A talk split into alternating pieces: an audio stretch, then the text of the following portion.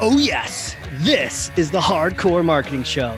I'm Casey Cheshire, your host for this epic journey. Today's show is sponsored by Ringmaster on a mission to launch B2B podcasts that create relationships, generate revenue, and drive growth. Ringmasterlive.com. Bam.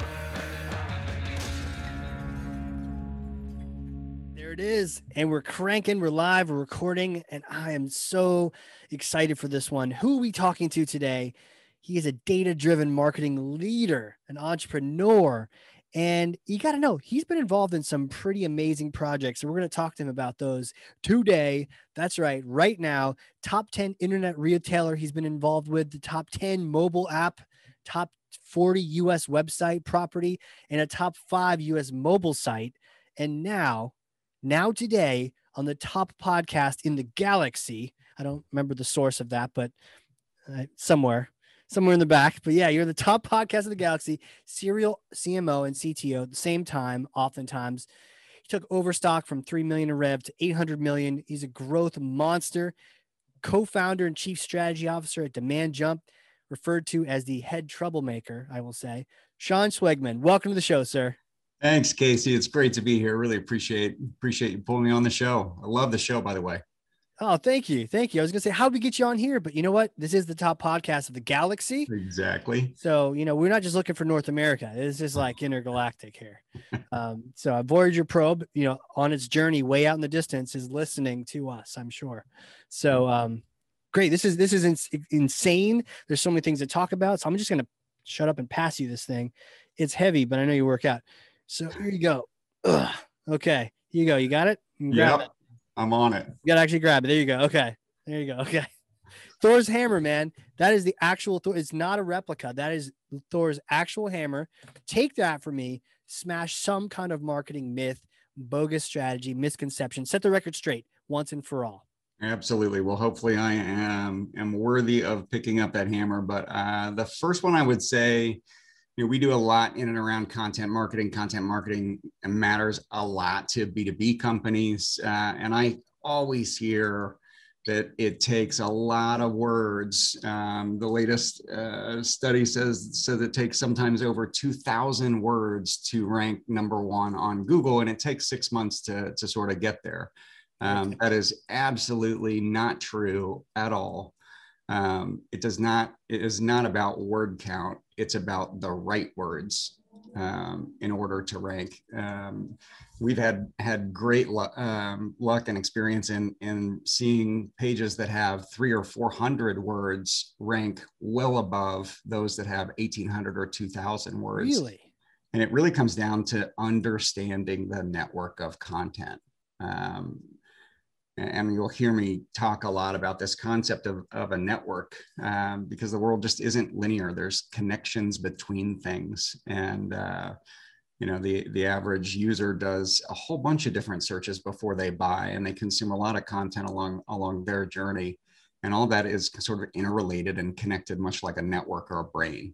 Okay so um, it does not take 2,000 words to, to win the number one spot at Google. It, you just have to have the right words on the page.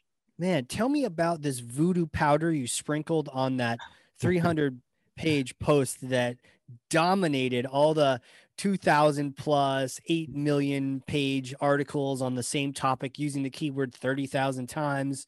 it, it's this interrelated network. What specifically can you can you share the magic voodoo? What what made that happen? Sure. So um, it was actually dumb luck, I think, at the time. But as we di- started dissecting it and, and analyzing it, and and really on our path to understand consumer behavior, what we found was that I mean, think about your own behavior. If you do a search for something, let's say you want to buy a big screen TV, right? You do a search for for uh, big screen TV, then then you might see, gosh, there's LED and OLED and 4K and this and that, and, and so you you execute more and more and more searches.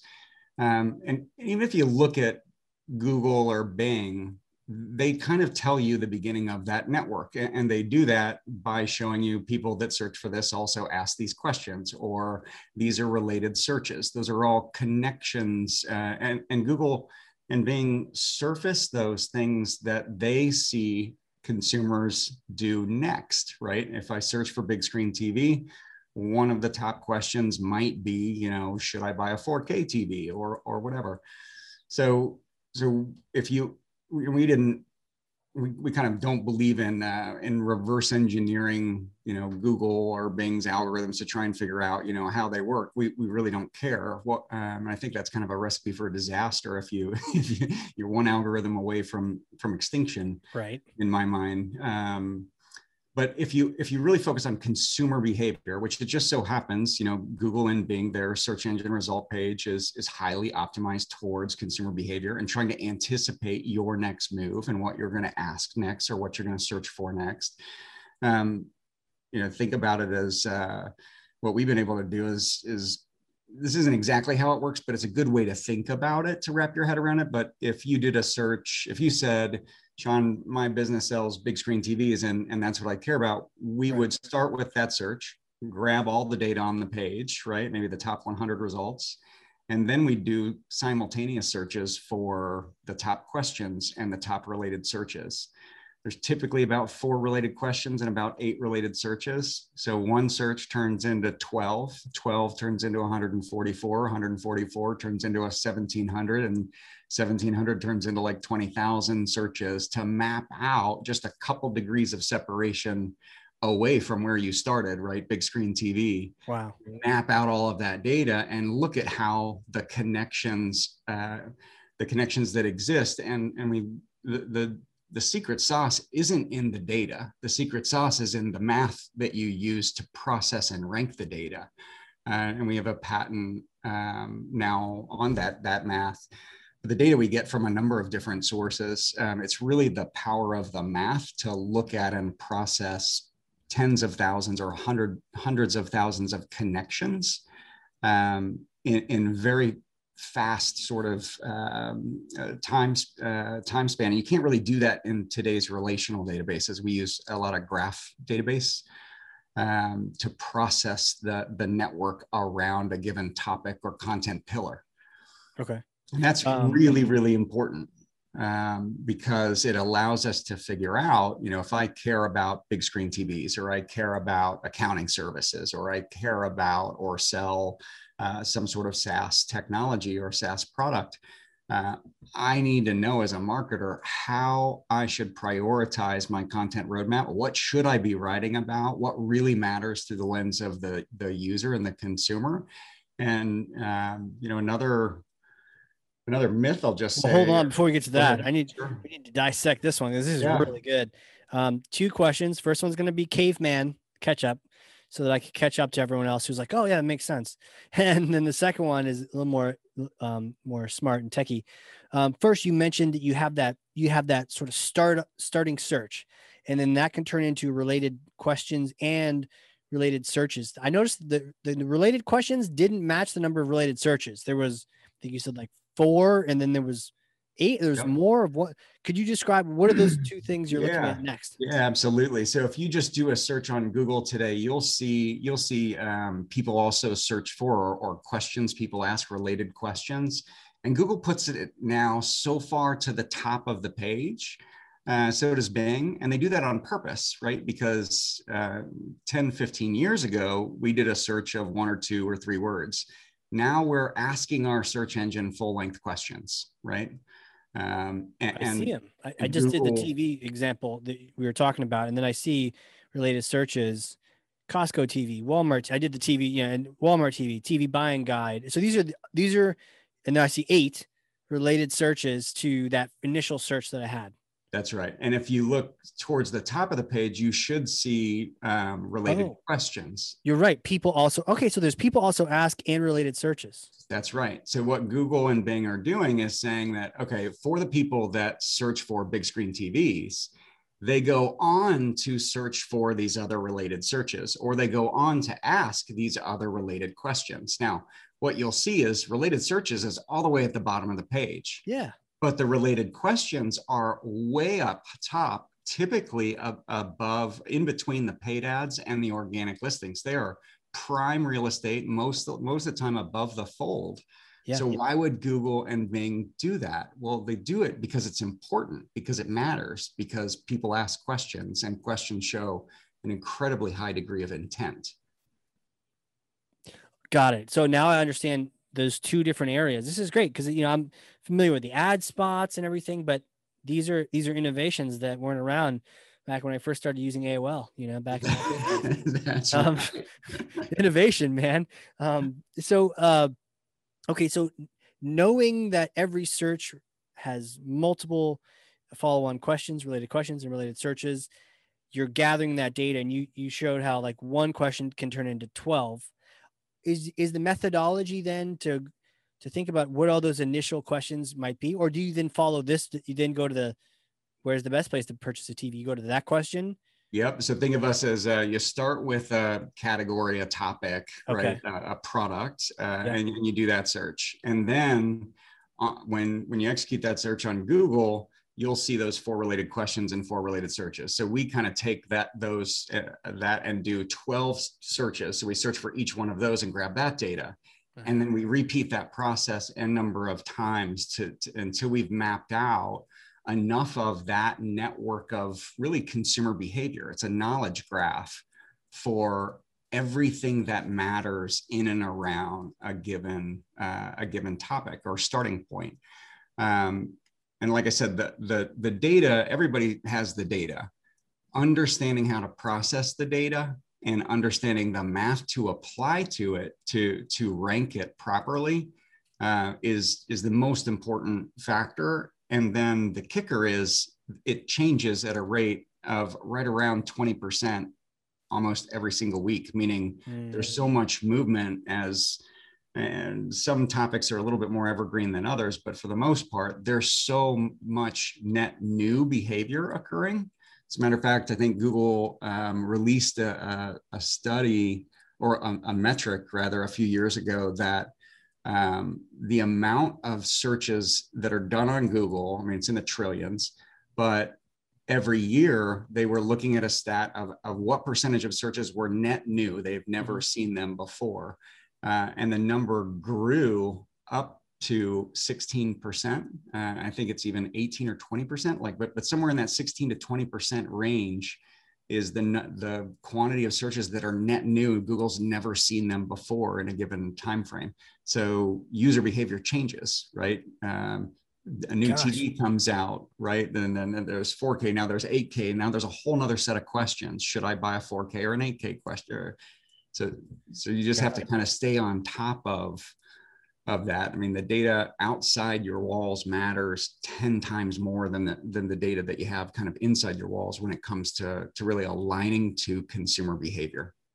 I think that's a great soundbite. If that if that isn't one, I'm sure there'll be 30 more. But what you just said, the idea of the data that's out there is often more important than the data that you, and I think I've historically I've done this, but you can treat the data you have as like gold on a dra- in a dragon's den that you're trying to protect, not only realizing that you're not acquiring gold or list members and it's constantly disappearing underneath you. You don't even realize it. Like people move jobs, they, move, they atrophy. Like those contact database lists you're so proud of are constantly becoming irrelevant. And so it's it's not gold at all in a in a cave. It's it's like currency in a bank. You you got a little loan and you try to get as much out of it as you can while it's still relevant. But the fact that it's it's that data that's outside that's also constantly changing and there's value there. Um, could you and I, and I know that this is the complicated stuff where this is where you need AI. This is where you need, you That's know, right demand jump. This is where you need, need technology. But if you were to manually try to attempt this, what what is happening when you have all these interrelated searches? What are the what are the connections, and then what is the what is the end result? What knowledge are you getting that you're able to then use um, in you know in SEO or whatever? What what can you use out of that? What is that analysis, and then how can you use it? Yep. So the, the um, there's a type of, of math theory uh, called graph theory. Um, and another component, I want to geek out too much here, but but I would say another component called algebraic topology that that allows us to kind of bend time a little bit as we process that graph. But imagine like you know what a spreadsheet. bend time. Are yes. we making this like the Joe Rogan podcast? yeah, Finally, exactly. we light up. exactly. but you you you have to understand like um, a spreadsheet or a database table traditionally is very sort of linear, right? Columns yeah. and rows. But but connections to to things and to people that's a graph that's a network right? Um, i might be connected to you on linkedin and you're connected to other people on linkedin and therefore i'm loosely connected to those people on linkedin. And as you add more connections and i add more connections that network changes and evolves. But the link it is a connection. I have you know friended you on facebook or uh, we've connected on linkedin. Uh, similarly when you look at, at search or content data a search term is connected to other related search terms and a search term is connected to you know questions related questions. And those questions and those related search terms are connected to other things. And so if you just think about the world differently instead of just a spreadsheet of of, of data if, if you think about it completely differently about connections and a connectivity and what's connected to what right? You'll it's what's that saying uh the set or the um, seven degrees of separation between you and, and kevin bacon? Kevin bacon. It's kind of like that but for content. So if i'm going to write about a big screen tv um, if you process the data correctly the data will tell you that hey if you're going to write about big screen tv you also need to write about these other things inside of that article so going back to the, the mm-hmm. that mythbuster you know, uh, what's that saying? Even a blind, even a blind squirrel finds a nut every once in a while, right? yeah. Content marketers that have never understood the, the science have been somewhat a, dis- a disadvantage. And, and so we kind of throw a basic approach of, well, how what's the average uh, amount of words that are in the number one result well the average is right around 2000 give or take a few hundred words um, but just because that's the average doesn't mean that that's what it takes. What it takes is making sure that if you're writing about a piece of content that you want to rank for a certain search term, that you're also including in that content the things that that search engines would expect. Now, you're not again trying to unwind how Google or Bing's algorithms work. We don't care. What we care about is consumer behavior. When a consumer cares about big screen TVs, what do they then go on to search for or ask about. And, and if you just knew that, if you had a crystal ball, right? And that crystal ball told you, oh, here's all the things that matter. that's what we spent six years and many millions of dollars building from an AI perspective at Demand Jump to really solve that problem and, and make it turnkey. So now you can say, I want to write about this, click a button, and here's a content outline that's packed with everything you need to write about in that piece of content.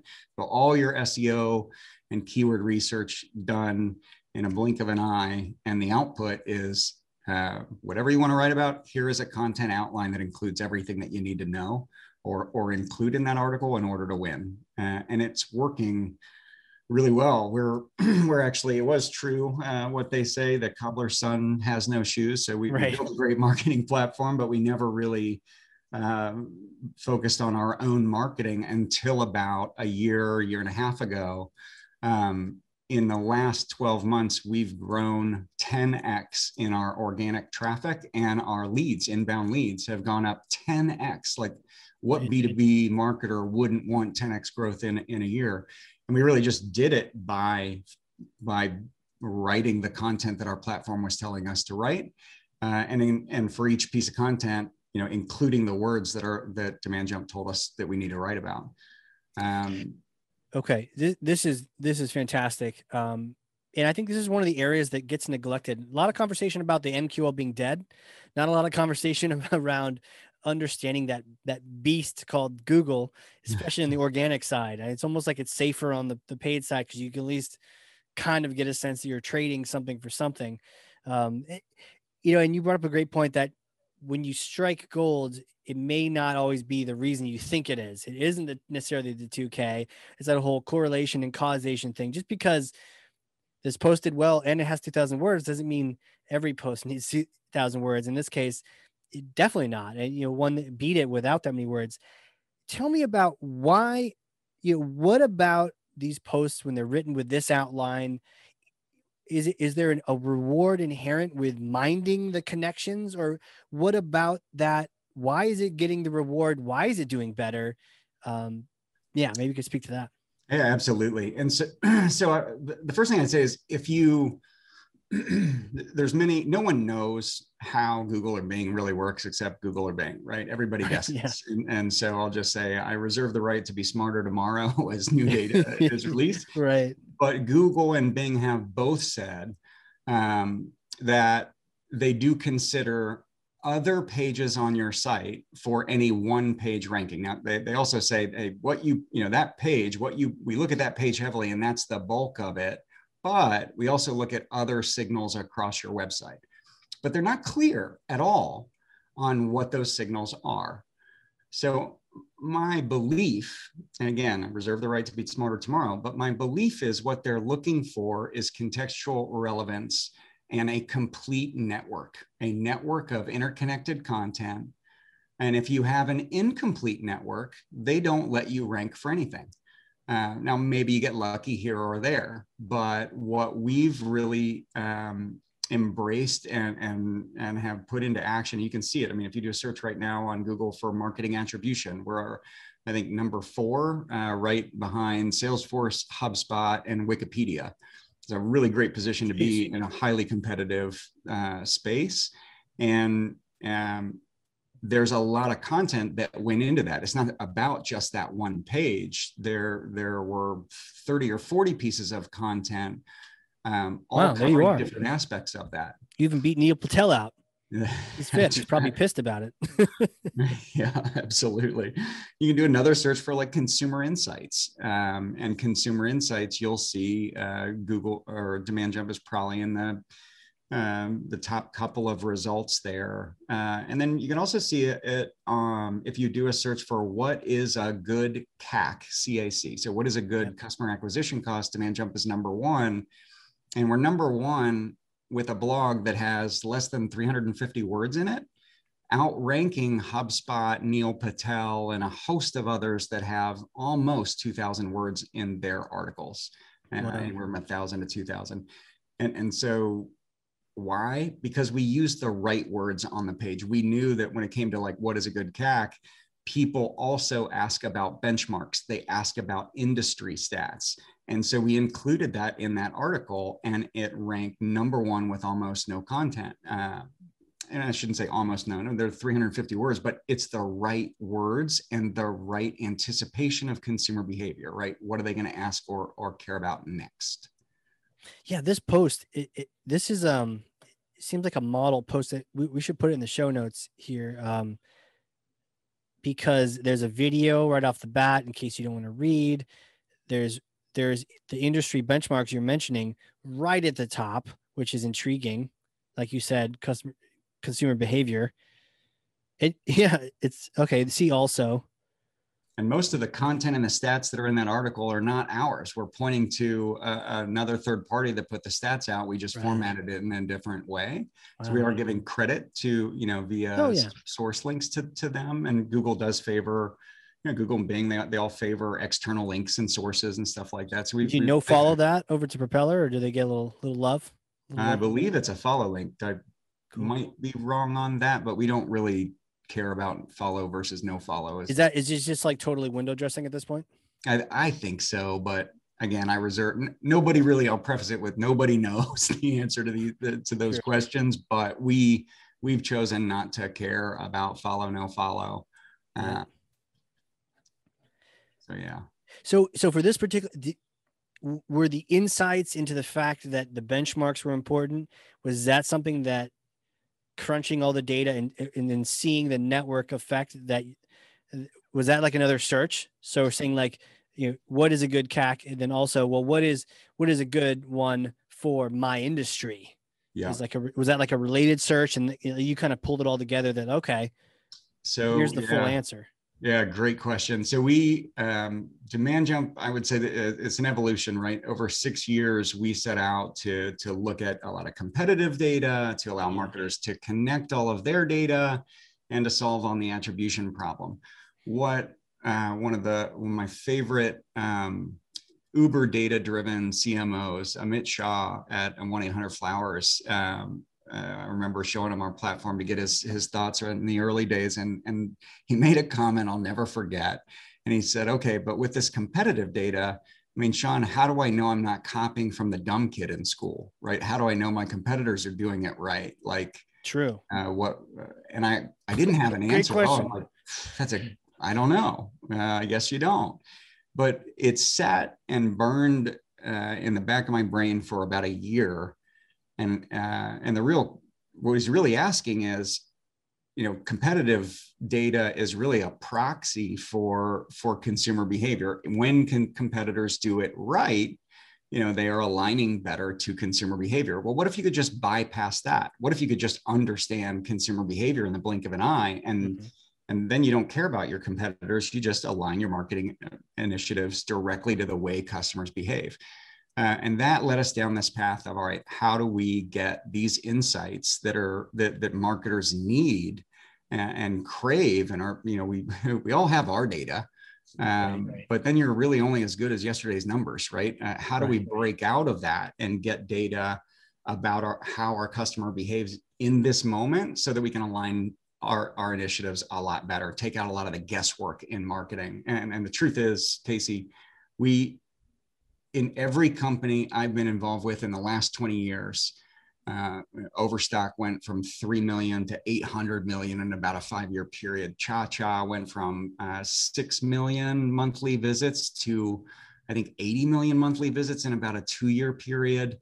Um, this mobile app I was involved with went from nowhere to, to number 10, I think, in, in, in its category. And all of those growth stories, the growth occurred because we figured something out and it was not the data that we had. It had nothing to do with our data. It was some insight around consumer behavior or competitive data that that gave us an aha moment some data outside our walls that that where the light bulb just went on and we went holy shit this is unbelievable um, and there's every growth story i've ever been involved with exact same every single time we figure something out based on data we didn't have and that led to massive growth um, and that's what we, we really set out at demand jump to, to productize right how do we get lightning in a bottle for marketers, right? How do we show them something that is absolutely amazing that no one is doing, that, that no one no one's done before that we all want. Right. Um, and so when we we were in the early stages of trying to figure out this knowledge graph where you know our goal was you know within 15 minutes i want to plug something in so the category a topic something and i want to see every bit of insight that i need to help me align to consumer behavior better and do my job more um, and, and, just really crush the numbers. And so what, that what is a good CAC article was sort of the output of an early alpha of the math and the data and, and, and sort of what we had that mission that we had set, uh, set out to do. We basically used uh, that as an, a little bit of an R&D project. And not only is it number one in Google, it took two and a half weeks for it to rank number one and crush um, giants in the space again because it has the right words in that article and, and that's when we knew that we were onto something right that's, yeah. that's a, the other myth that you, you hear is it takes six months to rank for seo it doesn't it takes two and a half weeks if you do it right really yeah and no SEO consultant wants to say that because they don't want to be on the hook for it, right? But right, uh, right. They like to kick the can down the road. Gosh, if I, have only probably met one SEO person yeah, if you want to consider yourself one too, uh, that isn't just selling snake oil. And it's like, ugh. But yeah, they're always kicking that can down the road six months. Then Google will reward you with the wrong keyword, probably. But you're saying no, it doesn't? Too no, not at all. And that is one of the biggest myths forever. And, and, and the truth is, the myth exists because people don't understand the science and the network behind it.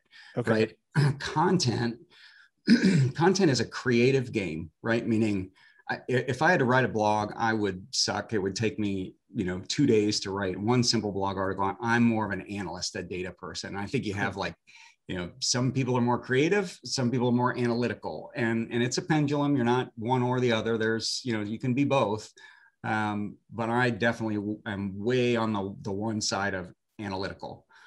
Uh, who writes content? Well, creative people write content, mm-hmm. right? And and a lot of times creative people struggle with the analytics and the data. Can they interpret it? Can they see it? Yes, but can they go grab it for themselves and, and slice and dice and twist and turn the data to find the answers? Not always. That's not their skill set. Um, so think of demand jump as sort of enabling all of that, like the data scientist in your pocket uh, for the content writer, where they can just say, I want to write about this. And we say, here's your outline and everything that, that you need to know in order to, to rank well. Uh, so that was our, our mission and it's gone, it's gone incredibly well. I think we've produced over 14 or 15,000 content outlines in the first three months we launched that product. Um, and our customers love it. It's led to incredible ratings and reviews on G2 Crowd. And what's the one that does the content outlines? That, that's our Insights product. Insights, okay. Mm-hmm.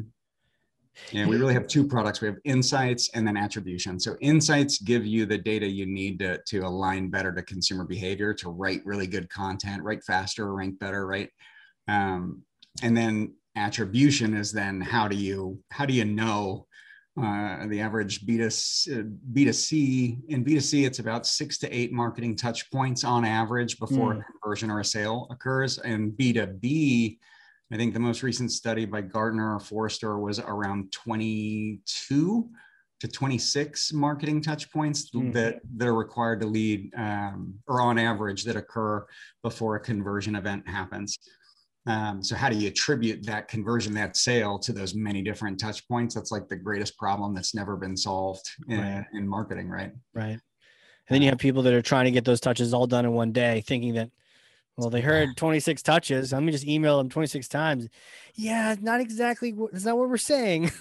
exactly. I mean, it is a journey, and if you think about the world as a network, right? If you think about it as a as a you know you think about your own journey when you go to buy something you go buy a car or you buy a tv or you buy whatever you don't just do one search and then buy right, right. you do a search you, you look at a couple websites you do you, know, you ask different questions or do different searches on the, the search engines. You there's there might be several different paths different people take but those are all connections in my mind in a in a network. And so when you look at all right now how you know, what do a million people do when they go to buy big screen tvs and you put all of that data together right. uh, now you have a knowledge graph and a network of connectivity and uh, and interactions and, that all applies to content which is also why um, if you have an incomplete network of content sometimes the search engines won't let you rank at all for anything, right? And if you look at, um, was it what, do you think that, that is? Sort of have, I know we don't work at Google, but like, it, what does it say if you if you're you're incomplete, you're not answering all the questions? So, if you if you look at the college paper that I think Sergey Brin and, and um, Larry Page like wrote uh, it talks about contextual relevance, right? Meaning it's not just good enough to find a, a word on a page. Things have to be related to each other. Well, what does that relation mean? Well, it's a backlink, a link between one page and another, right? That's why backlinks in SEO and content are so incredibly important. Now, a lot of people try and game that system, right. but the reality is uh, we don't, we, we did not spend one ounce of time thinking about back, backlinks when we, uh, in the last year, year and a half, we've, we've invested zero time in backlinks. We've invested 100% of our time in connecting our own content together, right? Making sure that when it came to marketing attribution, that we're creating blog posts for each question that a customer asks, or creating a blog post for each type of search that we see consumers sort of ask. And then interconnecting that content together, and that forms a network. Yeah. Um, what we've seen in our results is if we write about something and we didn't have any content uh, about it, it could be the best article on the planet. The chances of us ranking number one on Google are almost none. It's we've never been able to do it. However, when we attack a content pillar, right? Uh, when we attack marketing attribution, we used our product to identify the next 10, 20, 30, 40, 50 pieces of content we needed to create.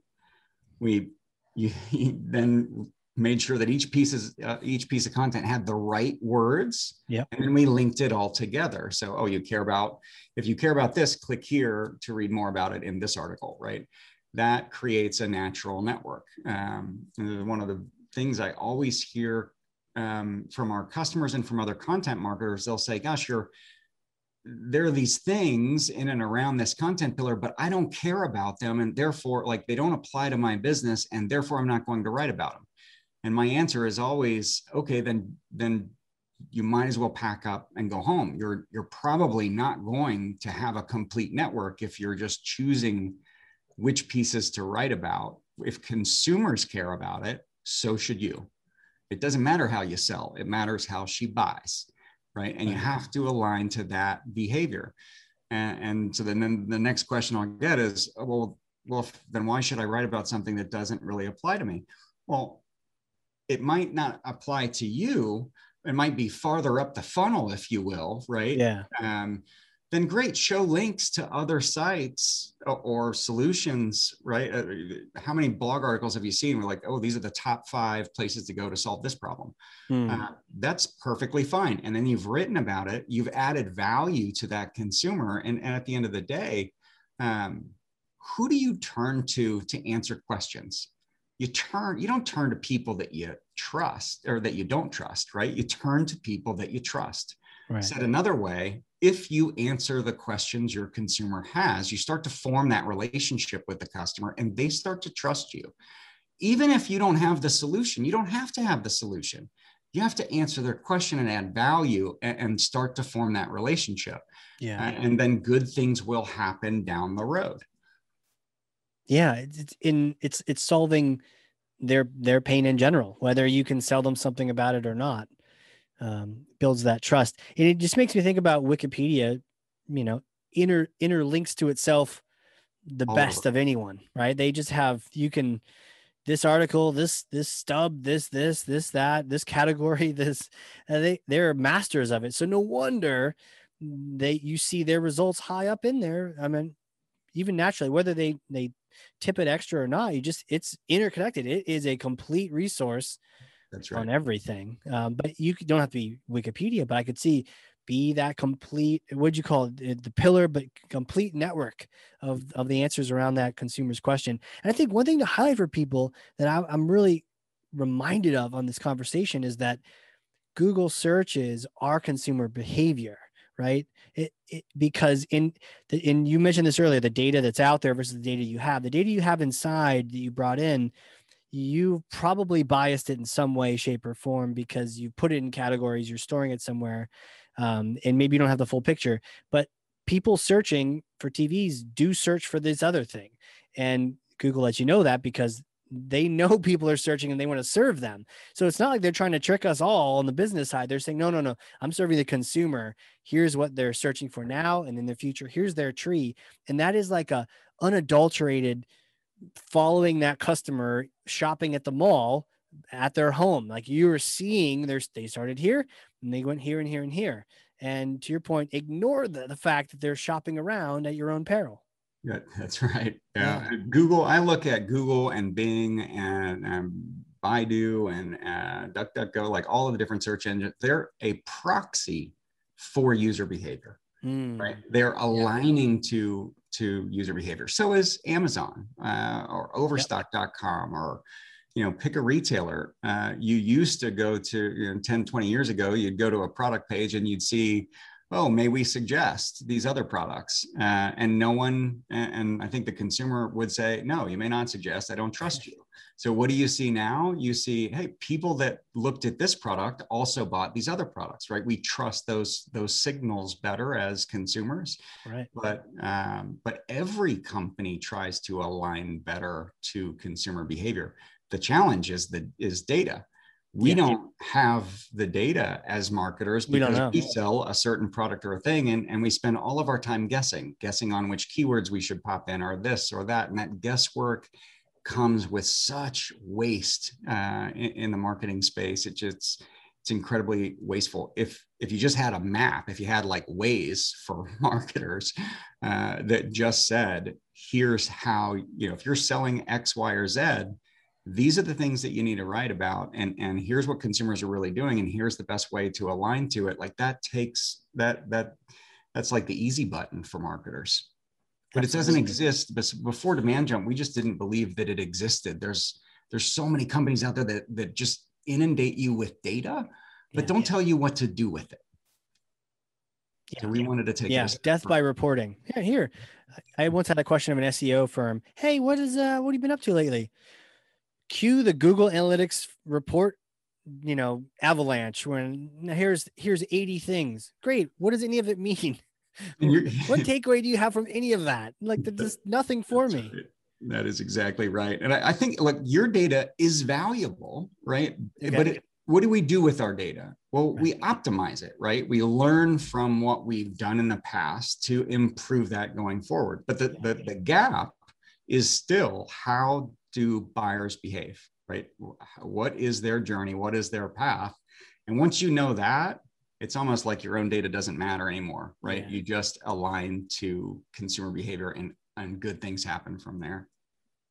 Wow. Man, man, I, so many things moving and shaking. Um, curious, what keeps you up at night? What kind of challenges are you facing these days? That's a great, that's a great question so we i would say at DemandJump we we set out to tackle um, two two of the biggest problems that uh, we didn't believe had had been solved yet. Uh, one was really you know how do you give marketers the easy button?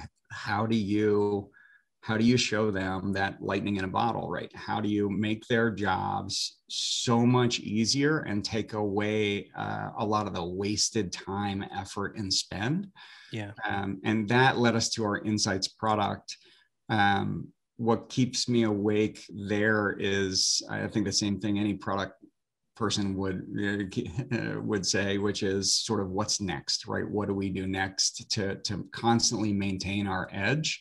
Um, we, we've got something I think no one else has, but it's never good enough, right? And then you always want want that next thing. So one of the things we're working on right now, uh, we've heard a lot of our content marketers say, uh, you know, starting from a blank canvas is a real pain in the butt, right? But if I could, but if I could almost start with a few paragraphs, it it kicks in the creativity, and I write much better articles. Yeah, it's true.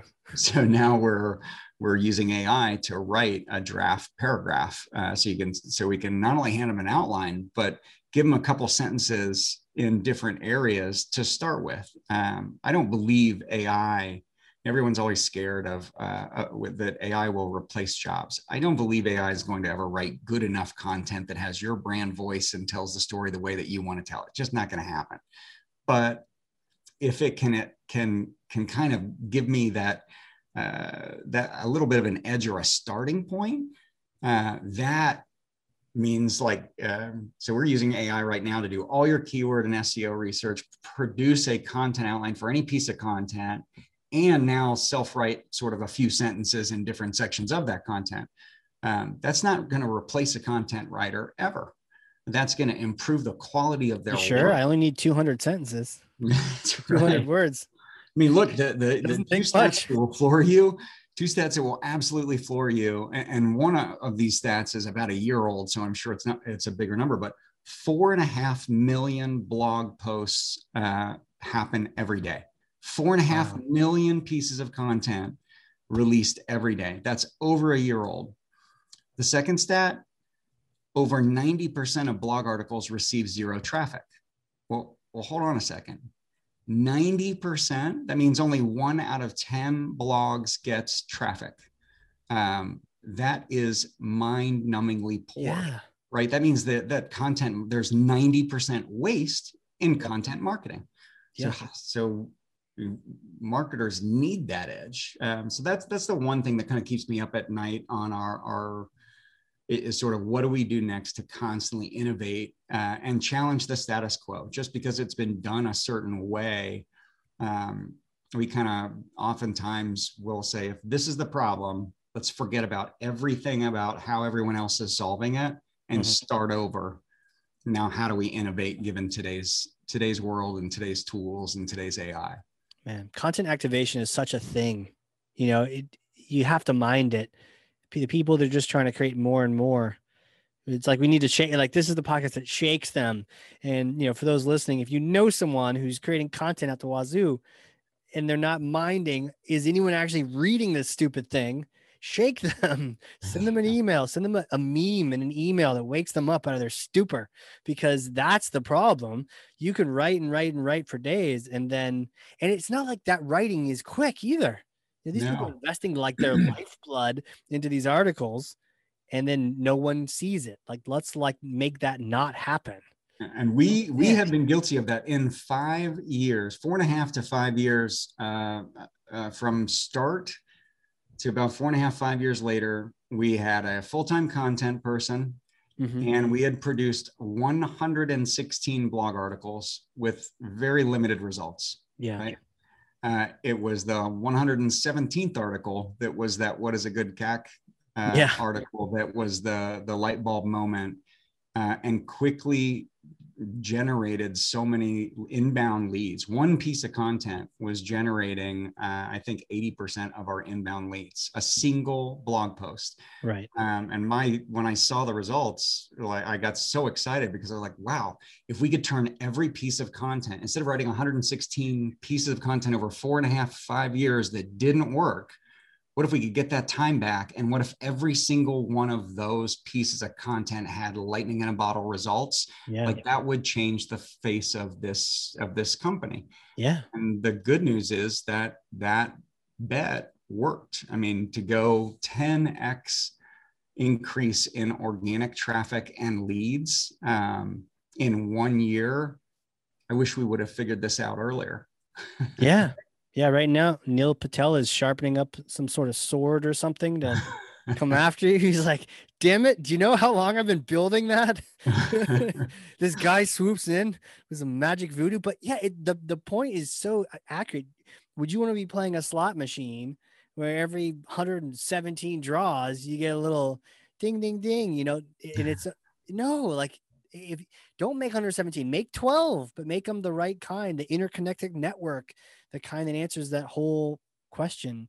Yeah, Um, that and whole get out of your way too, right? Get out of your way and stop thinking about how it's going to benefit you. Think about Right. it through the lens of the consumer. Right? If I, um, I, I, I just, I can't. It makes me cringe every time someone says, "Yeah, I get, I get that this is important to this category or area, but I don't want to write about it because it has nothing to do with our business." Okay, Right. that's kind of like walking in like how would you feel as a consumer walking into a, to a, to buy a new car going to the car dealership you buy a new car and, and right before you click the buy button right right before you sign that the contract you ask your salesperson hey what are the best tires to use for this tire or for this car? Right? I love this sports car but what what are the best best tires i should put on it? If his answer was oh i don't know we don't sell tires.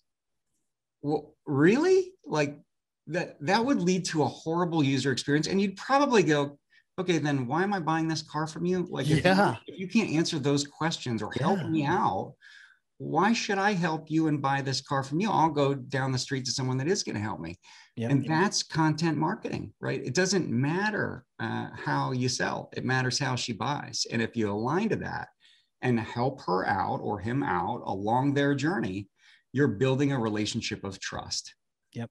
And that matters in the end of it it's something that B2B can borrow from B2C. I mean, you, people know you go to an e ecom website, you're trying to check out any little bit of friction, any little bit of ins- uncertainty. This is not going to work out. I can't trust these people, which you brought up the trust. Then I'm out. I'm just not going to, I'll go somewhere else. I'll buy something else. And if I'm asking a simple question, does this, do these plates have lead in them? And by the way, people, you should check your plates out because they probably have lead in them. We just went through a whole new plate buying thing, but they probably do. But if they can't answer that for you, they probably do. In which case, you probably shouldn't buy them. Uh, and, and, and then there's no sale. Same thing happens. And you may not even notice it on the B2B side because it's such a longer journey. But if you can't, you know, address certain con- conditions, you may not get on the phone with sales. It's just not going to happen. So this is, yeah, brilliant, man. Brilliant. It's a, it's a great it's a great opportunity too for B2B companies to reevaluate and take a look at the content that they have. Like, you're trying to rank for one thing, Yeah. um, know that that oftentimes it might not have anything to it might have something to do with that piece of content but it might be the fact that you don't have enough content around that category or area that's linked together properly on your yeah. site and and because of that the search engines believe you to be uh, incomplete you have an incomplete network and if you have an incomplete network then you're not the authority right if you're incomplete it's like you, you could be a faker you could have just been right. trying to trick them. Like that's almost like a, a like a trick signal. I'm just trying to trick you because I've got you know half a dozen articles about this keyword, and it's not the whole, but it's not the whole buyer the whole buyer pillar, the journey. That's right. It's got parts of it, and then it's it's clear that you're you're doing SEO. You're just trying to show up mm-hmm. for this keyword, but you're not thinking about the whole thing.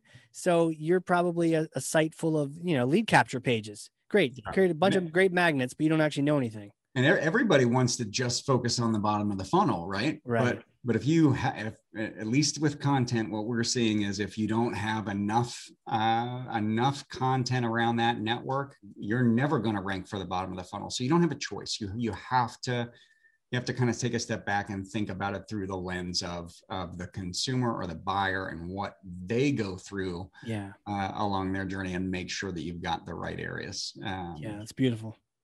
Dude uh, my next question is Who are you? How do you know these things? How have you be, been involved in all these top projects? Can you like take us back in time? Who is Shawn? Who is take a little Shawn days? Where'd you grow up? Did you always know you're going to be just dominating the world of, of, of paths and networks and marketing and all this crazy material?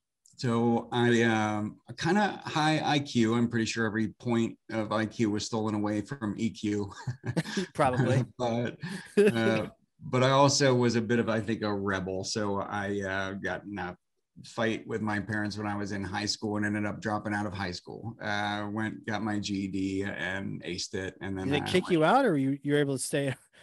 well, I moved out, and they. Oh, you moved. Yeah. So that, yeah, the IQ, and you're like, guys I've already thought about this nine times. That's just wow. They told the school that I moved out of the school district. And so the school basically said, Hey, in order to continue going to school here, you have to pay tuition. And it was like $800. And I, would, I had three months to go in my senior year of high school. So wow. uh, my parents thought, well, he'll have to move back now. But I was too stubborn and too much of a rebel. So I just said, nope, then I'm out. Uh, and went on my own. Now I have a great relationship with my parents now, but yeah, oh, good. Uh, yeah, yeah not at that that particular time as an 18 year old kid i was uh, a little bit of a hellion. Um, hell of a launch though huh? Did you have to like grow up real quick at that point or? At that point i did and i was in the restaurant business. I thought i wanted to be a chef and uh, a year later i realized you know it's more of a it's a passion it's a hobby but it's not a career and i always wanted to be in computers and and so I went, and uh, this was in 92, 1992, 93. I went to uh, the University of Cincinnati. Uh, great school, but in the early 90s, computer science was so backwards. I was learning more uh, talking to people at CompUSA or Best Buy or whatever than I was Man, reading yeah. about technology that was, you know, on punch cards when Windows 95 was about to launch. Um, the, the, the, colleges were so far behind in computer science, at least the ones that, that I had the ability to go to. So I went to school for two and a half semesters and ended up dropping out. So I dropped out of high school, then I dropped out of uh, college. And the best advice I got early in life was from my uncle, who Jim, who said, uh, he said, Shawn, uh, I know you're in the restaurant business. You're trying to do this, and you're trying to, you know, you're trying to learn this on the side and go to college here. He said, I'm going to tell you something. If you want to learn something, you need to live it, eat it, breathe it, sleep it, shit it. Like you need to do everything in around that thing, get dive into it. You're never going to get there. It's like death by a thousand paper cuts if you try and learn it on the side. You're not committed. And I hated the advice in the moment, but it it it's still to this day I'll never forget the the the sort of uh, feeling I had when I walked away from that conversation. Went, holy shit, he's absolutely right. I quit my job and for an 18 year old kid trying to 19 year old kid at that point trying to make it on on their own uh, and i i quit working in the restaurant business dropped out of school and and went literally door to door to a couple different computer retailers in cincinnati and got lucky. I i found one that was uh, a startup company. Um, Dean Butler, the guy that started LensCrafters, had founded this, and it was a, a great startup opportunity. And um, they they told me, Shawn, you know, we we you can't work more than forty hours. We we don't do overtime. And I said, okay, but um, then don't pay me more than forty hours. And uh, on the f- first, the second week, my boss pulled me into his office and he said, Shawn, what the hell are you doing? You've got 70 hours on your punch card. And I was like, yeah. And he said, I told you I can't pay you for more than 40. And I said, yeah. What's the problem? And he said, well, I can't pay you for this other 30 hours. I'm not going to pay overtime. And I said, I know, then just pay me the 40. And he goes, he goes, well, why would you do that? Why would, I don't get it. Why would you work 30 extra hours. And I said, because I was very clear when I uh, came here and told you, like, this is my education. I want to live it, eat it, breathe it, sleep it, shit it. I want to, yeah, I, I'm all in. And this is my education. Uh, I dropped out of school so I could get experience um, on the job and, and in the trenches. And he was blown away three months later, I moved from like assistant uh, from a regular sort of sales associate. So imagine CompUSA walking in and or Best Buy and seeing that person walking around like that was me. Three months later, assistant sales manager. Three months later, sales manager. Three months later, I was the store manager. Um, a year later, I was running. I was the VP of operations, and we were rolling out. Had a plan to roll out several hundred stores, and but we ended up selling the company to Blockbuster Entertainment probably not the best person to acquire. Wait, the actual um, Blockbuster? So Blockbuster bought CompUSA? That's right. Bill Fields wow. was uh, Bill Fields, I think, was the, the had the vision at the time, um, but he he also his vision was almost like the geek squad in Best Buy, right? Uh, yeah. As the video is dying in Blockbuster, let's take half the store and put in a, a geek squad, basically. Yeah uh, which was PC Upgrades, the the startup I was working at. And what uh, he maybe should have bought was this thing called Netflix. Well, he left. Bill Fields okay, left. Sumner Redstone came in and said, "Get out of anything that's not VHS related," and and uh, that seems to have been a wonderful strategy for. Yeah, I think there's still one store left in Alaska. that's the last I've heard. Exactly. So uh, then from that startup, I just catapulted from one to the next. I've yeah. never been a, a, nine to five kind of person because uh, I, I, again, I learned some great advice in in the early days that if you have to invest in your knowledge and invest in your career, um, that led me all over the country. I went from Cincinnati to Detroit, Memphis, Chicago, um, Salt Lake is where Overstock was, and then um, Scottsdale for a few years, and then now I'm in Indianapolis on a. And I've been here the last ten years, but probably twenty. I've been involved with probably 20 different startup companies along the way had some great wins um, and some some phenomenal losses and, and i say phenomenal because um, you learn from your mistakes not your successes uh, right. and you should i believe people should celebrate their failure that's how you learn right you fall so you learn how to get back up yeah that you, when things are going really well, you're just like, I'm not sure it's going well. I'm not sure how we got here. What's happening? When things go wrong, you're like, Oh, I see. yes, in, in, marketing, we call it A/B testing, right? A/B uh, testing. That's right. Um, right your life, uh, absolutely. A hypothetical question for you.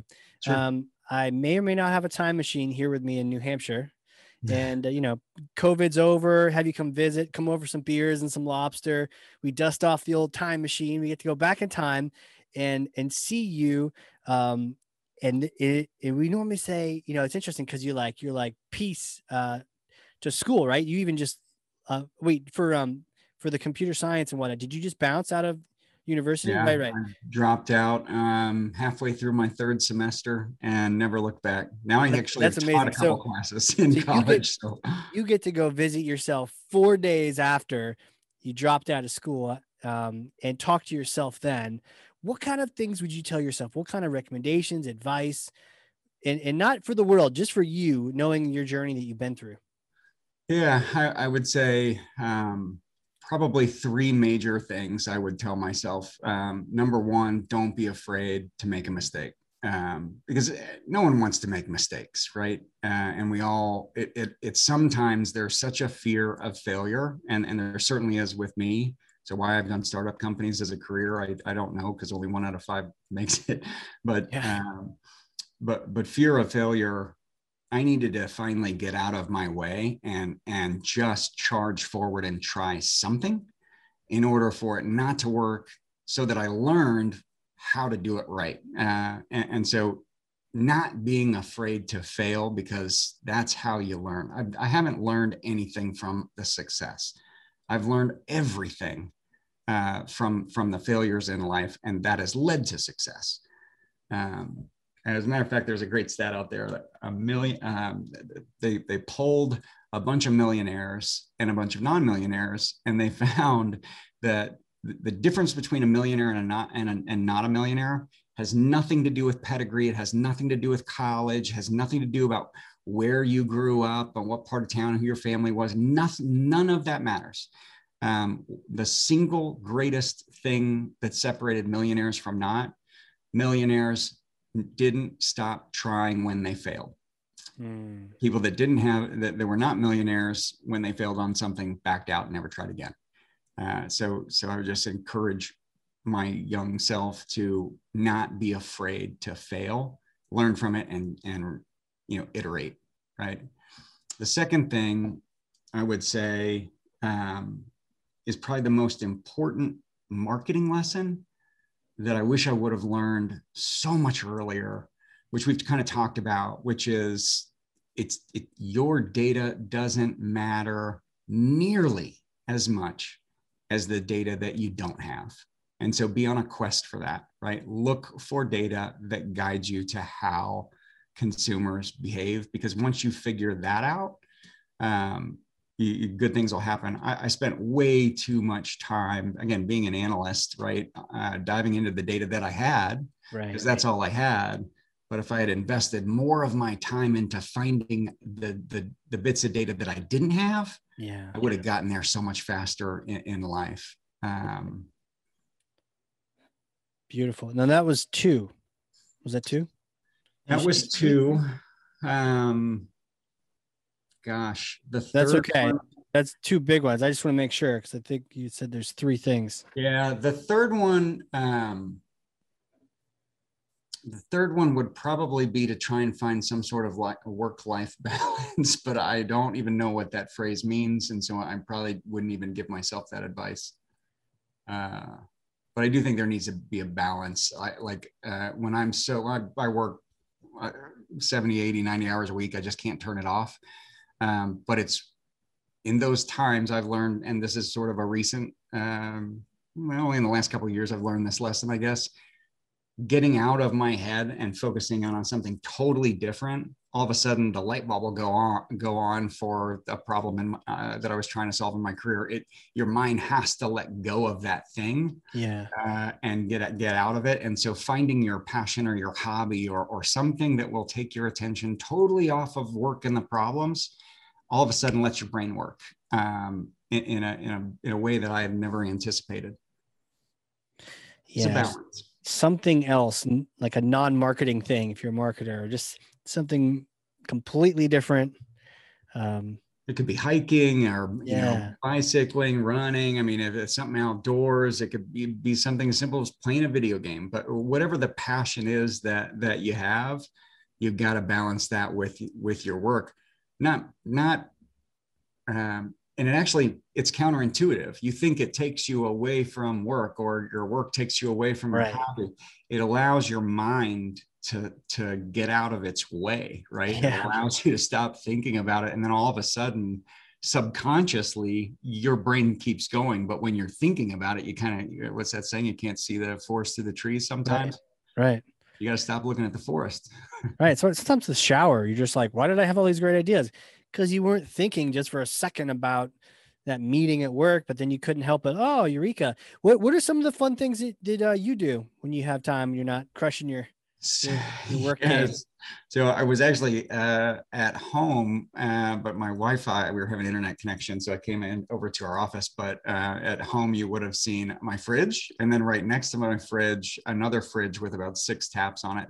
Uh, so I love to make beer. Um, you know, one of the I never thought I would be the guy that would be like a homebrew kind of guy, but one of our first customers, uh, our first customer at DemandJump was a homebrew store, and we helped them like 10x their business in Wow. inside of six months, I think. Um, and and I I got this was back before they uh, we did it kind of on trade. Uh, really, Oh, as wow. the company was being formed, I basically just said, "Don't worry about paying me. I'm just doing this to kind of validate that this will work and we can form a company around it."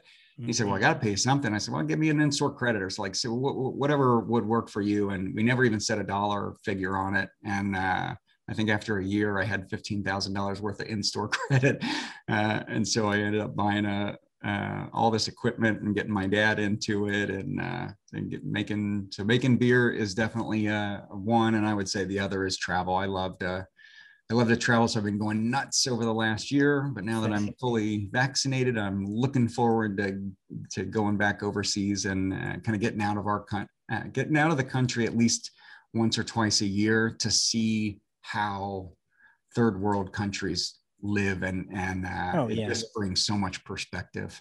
Oh yeah, totally. People, I think a lot of people in this country could totally benefit from a little uh, field trip, uh, forced or not, to go visit a country where they don't actually have plumbing, Yeah. and you have to deal with that. I, I, it puts life in perspective. You totally appreciate everything, Yeah. and um, and but there's beauty in those places too. Um, I got to cash out after overstock, and I took 14 months off to go travel around the world. Wow. Um, Where'd you go? Any it- highlights? Any favorites? Yes. Um, so I saw 34 countries in 14 months. Um, my job was travel, uh, so it was a great job.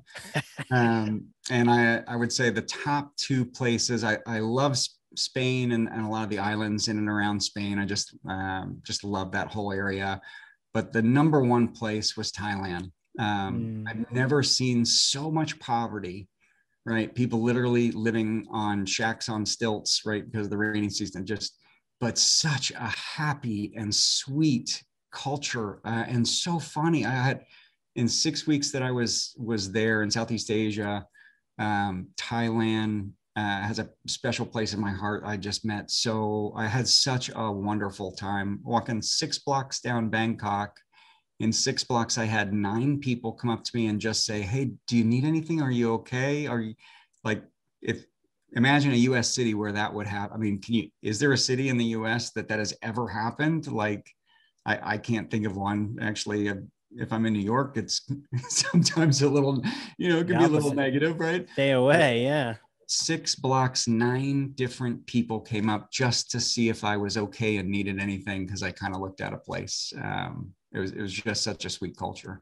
Huh. You know, um, I, I want to talk about more about um, Thailand. Uh, That happened to me at a subway in Tokyo, um, where they they didn't have transliteration of the of the of the stops, so they're all in kanji, and you had to you had to count the dots between where you were and where you wanted to go to figure out what station to get to, and um, our hotel map had the names, but we're trying to figure out where we are, and I'm like staring at the map and someone, Right. "Hey, excuse me, do you need? We're like, yes, please. Like, what station is this even? Right. They're helping us, but yeah, something about Thailand. I've only had a chance to go there once, and only in Bangkok. Did you get out to any of the beaches or any of the surrounding towns? I did. Yeah, I started in Koh Samui and uh, um, Koh Phangan, which are two islands. Um, so Phuket is on one side of the, Yeah. the peninsula, and and uh, and Koh Samui are on the other side. And there's a diving island right near there called Koh Tao. Uh, but I started in the islands, then went to Bangkok, then went. Um, took a train ride, an overnight train ride from Bangkok up to the northern part of Thailand, Chiang Mai and Chiang Rai. And uh, Yeah. it reminded me of an Indiana Jones uh, movie. And like a can of WD 40 would have gone a long way on that train, right? But I, I remember because it was just everything was rika rika rika. Uh, but you, you, there were chickens, I think, and and livestock, and uh, in one of the the the the cabs or whatever, one of the train cars. But I'll never forget going to the bathroom, right? And you kind of lift up the seat, and there there's no plumbing. It was just a hole, and all you saw were the tracks underneath. and so- Flying by as you're going really Yeah. fast on the train. yeah, but um, got to Chiang Mai and Chiang Rai, and then kind of went into Laos, and then ultimately back to to Bangkok. But I spent a good six weeks there. It was supposed to be three or four weeks, and I kept extending it because the the sweetest people. Number one, it's difficult. to- It's on the literally on the other side of the planet Yeah. you put a a, a needle through the earth uh, in the Midwest. The other side is Thailand. Yeah. Uh, and so it's literally the other side of the, the planet. So it takes, you know, it took a while to get there 26 hours of planes, trains, and, uh, and boats and automobiles uh, to finally get to, to the islands. Um, the best experience of my life from a travel perspective, um, hands down, no, no question. It was unbelievable. You know, what is it about it? Because I noticed two things. Um, I noticed one about 15 seconds after I leave the hotel air conditioning, I am drenched in sweat. yes. and then two, everyone's smiling. Yes. And you mentioned the poverty and but but they're like literally smiling and not even now they didn't talk to me, but I probably didn't look friendly, but like but people were smiling at me at least. And and you're right, in New York, other place, you know, it's smile. No, you're inviting some bad conversation. No, they're just smiling. Happy, have a happy day. Here's my smile. Yeah. Why, why are they like that? that it is the it, this is the unexplainable thing that I just can't wrap my head around. Like I've never seen so much poverty and yeah. such a happy, sweet culture. Yeah, they they really do have a very friendly. Um, they're like just innately they want to help, and they want to laugh and they want to have a good time and so when you mix that right like normally poverty you don't you, when you see that much poverty you don't think about fun you think that they're not having fun these people had more fun than americans have uh, just laughing and joking uh, around with each other but i went to a, a, a a Thai, a Muay Thai like boxing Did match. You? Did you? Oh, an actual match? It was a, it was a, there were like two or three different um, matches, and this, it's, it is what you would expect it to be, right? You go into this little kind of building and you see the the kind of boxing ring up there and, and I'll, I'll never forget like i was sitting down and i was wearing sort of Thai pants which were kind of baggy um, and all of a sudden i had like three people like tapping me on the shoulder and i'm like whoa whoa whoa, whoa what's going on? Am i going to get mugged? And and they all were pointing to my wallet and one person was holding it was like your wallet your wallet fell out and I was like, oh, oh if, if, I were in in a major U.S. city, like that wallet would have been gone. No one would like. It would I be just, at Macy's right now. Spending exactly right. I'd be making a bunch of phone calls, canceling all my credit cards, and trying to figure out what what to do about it. But they that was just another sign of how sweet this culture is. Um, even I took a couple days in Thailand, and we went up the, some of the mountains on like a backpacking excursion and the guides that were taking us were a, just a laugh a minute. One of the girls was like, "Oh my God!" and he the the guide went, "Oh my Buddha," and they're Buddhists. It was hilarious. They're just such fun uh, and sweet people. Yeah, I, I, would totally go back there. That that's definitely high up on that list. Post COVID travel and all that exactly. um, is to get back there.